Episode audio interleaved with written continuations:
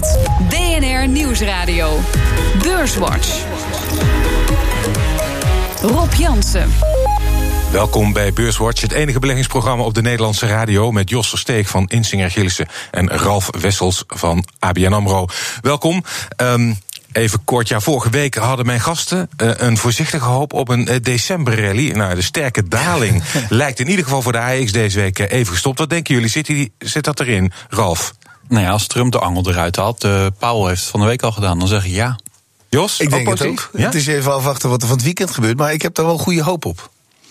Het was de week waarin Paul Polman zijn vertrek als topman van Unilever aankondigde. Vorig jaar gaf hij nog toe dat hij pas eens gaan rennen na het mislukte bod van Kraft Heinz op zijn bedrijf. Wat wij gedaan hebben, is we hebben dit uh, gebruikt om te zorgen dat wij nu met een versterking van onze plannen komen die goed is voor het waarde creëren op de lange termijn. En daar blijven we ons op richten. En dat hebben we gedaan over de afgelopen acht jaar. En Ed Kion van vermogensbeheerder QMA blijft ondanks de correctie positief over Amerikaanse aandelen. We liked US stocks all year, still do. And even though the returns are not what they were, we're still got positive numbers out of the U.S. where most other asset classes are negative. I do start to worry a little bit about next year's earnings, but uh, I continue to think that we are not yet going to move into a bear market. We're still going to be kind of work our way higher. En Trump heeft een hartig woordje gesproken met Mary Barra, CEO van General Motors. Het bedrijf sluit fabrieken in de VS en 14.000 mensen verliezen hun baan. This country's done a lot for General Motors. You better get back in there soon. That's Ohio. And you better get back in there soon. So we have a lot of pressure on them. You have senators, you have a lot of other people, a lot of pressure. They say the uh, Chevy Cruze is not selling well. I say, well, then get somebody, get a car that is selling well and put it back in. Heerlijk altijd zo'n Trumpiaanse reactie. In dit geval dus op het besluit van General Motors. Hij zegt: Amerika heeft veel gedaan voor General Motors. En daarmee doelt hij op het feit dat General Motors natuurlijk is gered door eh, de overheid tijdens de crisis. Ook ontvangt het bedrijf subsidies. Um, Ralf, vind jij dat General Motors daar rekening mee had uh, moeten houden met, uh, bij het nemen van dit besluit? Ja, je moet altijd wel rekening houden met de publieke opinie. Dat hebben we in Nederland natuurlijk ook af en toe wel eens een paar voorbeelden uh, gezien. Ja. Uh, maar uiteindelijk moet je natuurlijk uh, gewoon je bedrijf op een zo goed en efficiënt mogelijke manier proberen te runnen. Dus negeren Trump in dit geval? Nou, dat kan denk ik niet helemaal. um, Jos, misschien wel belangrijker. Uh, Barra ontvouwde ook een, een, nieuwe strategie. Auto's die zelf rijden, geen uitstoot meer. Zie jij wel wat in die strategie? Ik denk dat het wel verstandig is als je kijkt uh, naar de, de, verkoop, de autoverkoop in Amerika. Dan zie je dat het vooral de light trucks zijn. En daar zaten ze al flink in en daar gaan ze nu nog meer op uh, concentreren. Dus het is voorbereiden op een nieuwe toekomst. En dat is natuurlijk altijd uh, slim. Ja. Verwachten er flinke kostenbesparingen van. fabrieken sluiten. Misschien kan ja. Tesla al onze fabriek overnemen. Daar zijn ze al heel goed mee bezig. Als je kijkt naar zelfrijdende auto's, de techniek daarvan. Je hebt een consultancybedrijf, Navigant. Mm -hmm. En die komt elk jaar met een top 10. Zij staan nummer 1. Uh, nummer 2 is uh, Waymo van uh, Alphabet Google. Hm. Dus daarin met de Chevrolet Bolt doen ze al een goede zaak hoor. Ja. En ehm, is, is, daarmee hè, ook nu die nieuwe strategie aangekondigd voor jou General Motors een koopwaardig aandeel? Nou, je zit, je, dan, je, dat is zeg maar als je kijkt naar zelfrijdende auto's, is een lange termijn ja. ontwikkeling waar ik heel enthousiast over ben. Aan de andere kant, dat is een toch nog maar een klein deel van de totale omzet. Uh, en je ziet nu toch dat je langzaam naar het einde van een economische cyclus gaat. En dan gaan mensen over het algemeen minder auto's kopen. Dus en de beurs loopt er weer wat vooruit. Dus daar moet je dan misschien uh, wat voorzichtiger mee zijn. Ja, ja je ziet ja. het al wel inderdaad dat de autoverkopen in Amerika het wat moeilijker hebben. Ook uh, de rente is, loopt wat op. Dat wordt allemaal wat lastiger. Aan de andere kant kun je ook wel zeggen, het is ook niet duur. Hè? Zes keer de winst, een dividendrendement van 4%. Hmm. Maar ik ben zelf niet zo'n belegger in de auto industrie Maar uh, ja, wij hebben het wel uh, zeg maar op de aanbevolen lijst staan. We ja. vinden het niet echt duur meer. Het is al behoorlijk uh, geprijsd wat dat betreft. Ja, um, Trump, om daar nog maar even bij te blijven, die is ook inmiddels in Buenos Aires of op weg daar naartoe. Volgens mij staat het op punt van beginnen, die G20-top. de wereldleiders, de machtigste ter wereld, zijn daar bijeen. En de hoop, vooral ook bij beleggers, is dat hij daar de handelsoorlog met China zal bijleggen. Daar hintte jij al op, Ralf. Um, Denk je dat het ook gaat gebeuren, dat ze nader tot elkaar gaan komen? Nou, het is enorm koffiedik kijken. En uh, ik zal eerlijk zijn, ik durf nou, er mijn hand niet voor in het vuur te steken. Maar ik, uh, ja, ik, ik ga er eigenlijk wel van uit dat, er, uh, dat ze met iets van een statement komen. Waarschijnlijk zal Trump zeggen dat ik zie weer een enorm tof peer vind. en, en dat ze iets moois gaan doen. Maar even, ja, concreet. Um, er zijn Trump staat toch ook wel een beetje onder druk politiek eh, vanuit uh, zijn eigen land. Mm. Ook de boeren, ze, de mensen die op hem hebben gestemd, die natuurlijk door China gepakt uh, worden. Het lijkt dat China wat met iets serieus aan tafel komt. Mm. Neem niet weg dat dat lange termijn probleem. En dan gaat het niet zozeer om de handel en de exporten en de importen. Maar dan gaat het veel meer gewoon om, ja, zeg maar, het, in China, het Made in China 2025 programma. China wil gewoon een wereldmacht worden. en het stelen van intellectueel kapitaal, het openstellen uh, van, de, van de thuismarkt. Dat probleem is niet zo snel van tafel. Mm. Uh, maar ik denk dat beide er. Uh, ja, Trump kijkt ook echt wel naar de beurs. Hè? Ja. dat zie je ook af en toe in zijn tweets naar Powell. Ja. dus hij zal ook wel blij zijn met een eindejaarsrally. Ja, hij zal wel blij zijn met een eindejaarsrede, maar hij draagt eigenlijk Trump uh, toch ook wel een beetje bij aan dat negatieve sentiment. Juist ook door, dat, uh, door, door die handelsoorlog. Ja, General Motors heeft er ook naar verwezen dat ze, er ook, dat ze er ook last van hebben. De automobielsector heeft daar natuurlijk ook uh, flink last van. Dat die exporten naar, naar, naar, China wat moeilijker worden. Ja, ik denk ook wel dat dat probleem tussen China en Amerika ik, behoorlijk door zal zetten. Ik ben net terug van tien dagen reis naar China, ja. een soort studiereis. En ja, ik, ik kwam er zo enthousiast van terug. Van als je ziet hoe hard dat land groeit. Ze vieren nu net 40 jaar openheid. Hè. Ja. Ze zijn in 40 jaar van niks naar een, een wereldmacht ge geworden. En zij houden, zich, houden op zich niet zo heel veel rekening met het buitenland. Ze doen wat ze zelf willen. Dus dit is het begin van een heel langdurend conflict. Wat Amerika sowieso verliest. Want China wordt veel groter uiteindelijk. Mm. En dan denk ik dan toch dat Amerika veel beter, kijk, zoals de Chinezen zeggen, met het bamboe mee kan buigen. dan er zo hard op in te gaan. Ja, jij bent het er volgens mij niet mee eens zelf. Maar... ik wil niet zeggen, nee. ik, ik, denk wel dat China op termijn gewoon gaat winnen, omdat het. Uh, de macht van het getal. Ja, ja, inderdaad, dat is uh, gewoon een feit. Uh, maar als het gaat om, als je kijkt naar de toekomst en nieuwe technologieën, automatisering, komt altijd weer terug op de chipindustrie. Mm. Dat is kennis die je heel moeilijk blijkt uh, zelf te kunnen ontwikkelen. Ja, dat, dus het kan wel, Trump kan wel dat proces gewoon vertragen. Nou, denk en, vergeet ook Japan niet, hè, dat we in, die, in de jaren tachtig, dat dachten we ook, die gaan de Amerikanen inhalen. En dat is ook niet gebeurd. Ik denk dat dat met China echt een ander verhaal is, hoor. Want dat, ik geloof er gewoon ik, niet ik sprak daar een belegger, Eric Lee, en die zei van, ja, uiteindelijk, ik weet dat ze twee of drie jaar achterlopen in de semiconductorindustrie. Hm. Maar door er zo hard op in te gaan, is China nog meer gemotiveerd om een eigen industrie op te zetten. En als je ziet bijvoorbeeld artificiële intelligentie en ook bijvoorbeeld uh, betalen, uh, giraal, ja, ja. Met je telefoon betalen, loopt het land gewoon ver Ver voor. voor. Mm. Ver voor. Dus ja, ik, ik, ik denk dat de Chinezen toch wel. dat, dat die nog wel eens positief kunnen verrassen hoe hard het kan gaan uh, daar. Jij hint eigenlijk ook al op Jerome Powell, de baas van de Fed, Amerikaanse centrale bank. Die zei deze week dat de Amerikaanse rente net onder neutraal zit. Eerder was het nog ver weg van neutraal. Um, kan jij in gewone mensentaal uitleggen wat dit betekent, wat hij hier heeft uitgelegd? Nou ja, wat er, wat er, je hebt cycli uh, ook uh, van de economie en uh, ook van de centrale bank. Over het algemeen is het zo, als het economisch slecht gaat, dan verlaagt de centrale bank de rente om zeg maar de economie een stimulans te geven, dat je goedkoper kan lenen.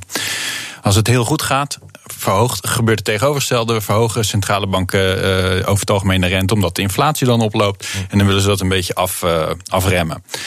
Nou, als je kijkt naar een, zeg maar een neutraal, uh, neutrale omgeving, om het er maar even heel simpel te zeggen, dat het ja. niet te veel pijn gaat doen aan de economie uh, um, en het eigenlijk precies goed rentetarief is.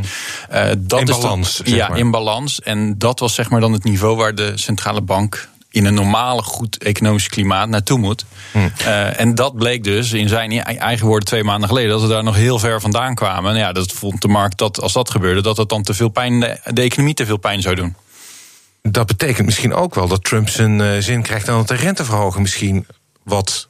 Dat hij daar weer enthousiast mee dat zal zijn. Dat denk ik zeker. Het was een hele ongelukkige samenloop van omstandigheden. Dat hij net daarvoor kritiek had geuit op uh, John Powell. Ja. En uh, Powell daarna met die speech in New York kwam. Ja. Maar ik denk niet dat Powell zich echt heel veel aantrekt uh, van Trump. Ik denk dat er sowieso weinig mensen zijn die hem daar in dat land ook serieus nemen. Die echt macht hebben. Ja. Maar ik vond het wel een, een groot verschil. Want inderdaad, dat was eigenlijk twee maanden tijd. de aanleiding voor, voor heel veel onrust. Precies wat Ralf zegt. Van, dat we bang waren dat de, de rente dan blijkbaar veel verhoogd zou worden. Nou, we konden uit de notulen ook lezen dat die, uh, die rentestap naar deze, in december er komt, naar 2,5 procent. Als je nou naar de lange rente kijkt, die ligt eigenlijk al drie kwartaal op 3 procent. En ja. om nou nu nog te verwachten, dus de, de obligatiemarkten verwachten eigenlijk dat die groei niet echt heel hard gaat doorzetten. Dus om dan de rente nog vier stappen, er zijn een aantal eh, mensen die denken dat er drie, vier stappen komen, dan zit je op, op 3,5 procent, dan zit je dus een inverse yieldcurve. Ja. Nou, nou sta je veel te hard op de rem. Ja, oké, maar dat uiteindelijk er zijn heel veel. Ik ben altijd. Ik vind het altijd verkeerd om vanuit de huidige situatie te kijken naar die yield curve en dan alleen de korte rente erbij op te tellen. Want dan denk ik altijd de lange rente gaat ook wat doen. Ja. Uh, maar wat natuurlijk wel het geval is, kijk in het, het dotplot, uh, als ik dat, ja, de, zeg maar wat de Fed communiceert, wat ze van plan zijn, dat is tot en met 2020, dat waren er vijf. Ja. Nou, dat gaat de markt verwacht er één in december en de markt prijst er nog één in voor volgend jaar. Mm. Maar het is nog niet duidelijk hoeveel de vet er nu in prijs Dus dat wordt later in december uh, interessant. Maar zelfs als ze naar drie gaan, ja. Uh, dan, uh, ja, dan, dan nemen ze in ieder geval een stap, uh, stap terug. Uh, maar het, is nog niet, het, het spel is nog niet helemaal van tafel. Hoor.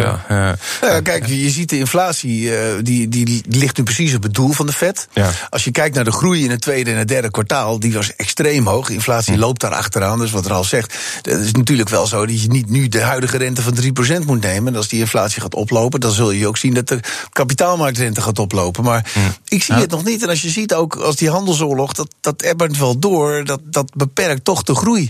Hmm. En ja, dus ik, ik verwacht niet zoveel dat die de lange rente zoveel hard, eh, hard zou gaan stijgen eigenlijk. Nou, dat, nou, dat hebben wij ook. Wij, uh, of ABN verwacht dat eigenlijk de Amerikaanse economie in het vierde kwartaal zijn piek bereikt. Mm en dat inflatie ook niet, en dat de laatste cijfers laten dat ook weer zien, niet zo heel veel uh, gaat doen volgend jaar. Maar dat geeft juist ook de Fed, want dat zegt Powell ook. We moeten eens even kijken wat die afgelopen renteverhogingen voor effect gaan hebben. Dat, heeft altijd, dat duurt even voordat je dat in de economie ziet. Terwijl je dat nu al in de huizenmarkt en bij de auto-industrie met leningen ziet. Uh, dus hij kan ook als die inflatie laag blijft even wat rustiger aan doen.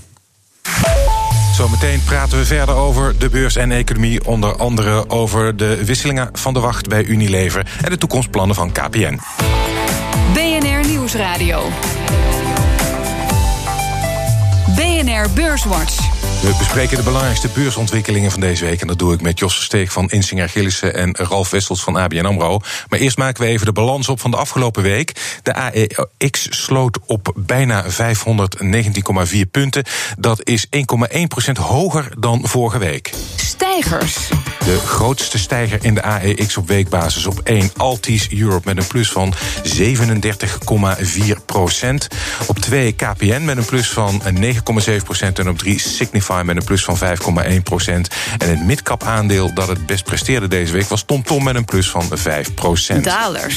Dalers. Op 1 de grootste daler op weekbasis Unibail Rodamco 3,3 procent eraf. Op 2 uitgever Relics met een min van 1,4 procent. En op 3 ASR met een min van 1,3 procent. En in de midcap was OCI de grootste daler met een min van 4,8 procent. En de AEX die sloot deze week um, vier van de vijf handelsdagen in de plus.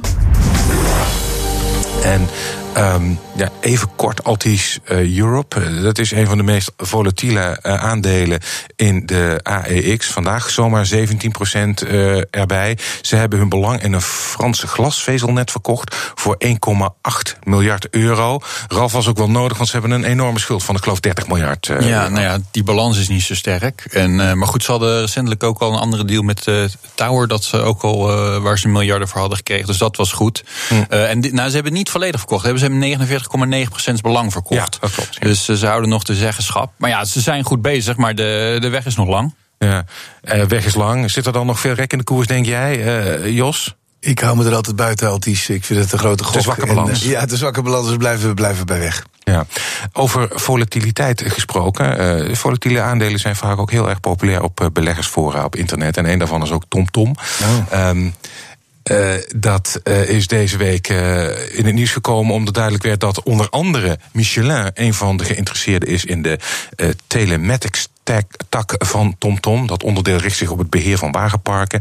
Um, Jos, stel dat dit onderdeel verkocht wordt, is het overblijvende deel, de kastjes en de kaarten, is dat dan nog interessant voor beleggers, denk je? Ik vind dat heel lastig. Eh, Er zit niet zoveel waarde in. Tenminste, er wordt niet veel waarde aan toegekend. Hè. Een paar honderd miljoen. Eh, Als je bedenkt eh, dat TomTom 1,9 miljard waard is... en de Telematica 1, 1 tot 1,5 miljard gaat, gaat opbrengen. Ja. Dus er wordt weinig voor gegeven. En ja, ik denk dat die positie van TomTom ja, best moeilijk is om te concurreren met Google. Ze hebben altijd gezegd dat de auto-industrie niet van Google gediend is.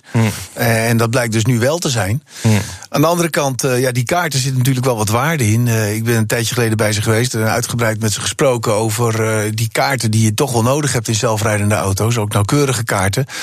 Dus de- je zou zeggen, er zit wel een toekomst in een onafhankelijke kaartenmaker. Maar of dat nou zo heel winstgevende business wordt, daar heb ik wel mijn twijfels bij. Ik denk dat die huidige koers is misschien een beetje flauw, maar dat vind ik wel prima zo. En ik zou niet gokken op een hele mooie overnamesom. Dat, dat werd altijd gedaan. Hè, dat ze dachten dat het dezelfde waarde zou hebben als Heer.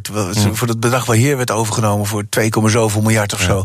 En dat werd dan op TomTom geplakt. Nou, dat gaat dat niet gaat op. het niet worden. hè? Nee. nee. Ehm, gisteren over, over eh, belangrijker of groter nieuws, prominenter nieuws gesproken. Gisteren eh, werd aangekondigd dat Paul Polman vertrekt bij Unilever als CEO. Heeft nogal eh, onder vuur gelegen de afgelopen tijd vanwege zijn verzoek onder andere om de afschaffing van eh, dividendbelasting. Het is hem niet gelukt om het hoofdkantoor naar Rotterdam te halen. Ehm, ja, Ralf, is, is het vertrek van Polman eh, een verlies voor Unilever? Hoe zie je dat? Nou, het- als we daar aan een aandeelhouder zouden moeten vragen, zal die waarschijnlijk ja zeggen. Want ik heb dus even naar de cijfers gekeken. Maar hij is in 1 januari 2009 begonnen. En als we dan naar het totale rendement op Unilever kijken, inclusief dividenden, ja, dan, daar schrok ik best wel van. 300 procent. Ja. Eh, terwijl een eh, Procter Gamble maar net iets meer dan 150 procent deed. Eh, Mondele is overigens vlak achter Unilever. Maar ook gewoon als je kijkt naar de sector waar Unilever in zit, dus de defensieve consumententak, hebben ze het zo in Europa als eh, Amerika veel beter eh, gedaan. Dus puur prijstechnisch zal die misschien gemist worden. Denk jij dat ook, joh? Dat denk ik absoluut. Hij heeft een eh, heel goed beleid ingezet. En ik denk ook, wat, heel, wat hij heel goed gedaan heeft, heeft heel sterk ingezet op lange termijn. En wat ik ook erg mooi vond, vond ik die eh, sustainable, dat Sustainable Living Plan. Daar hebben ze een mooi voorbeeld eh, gegeven.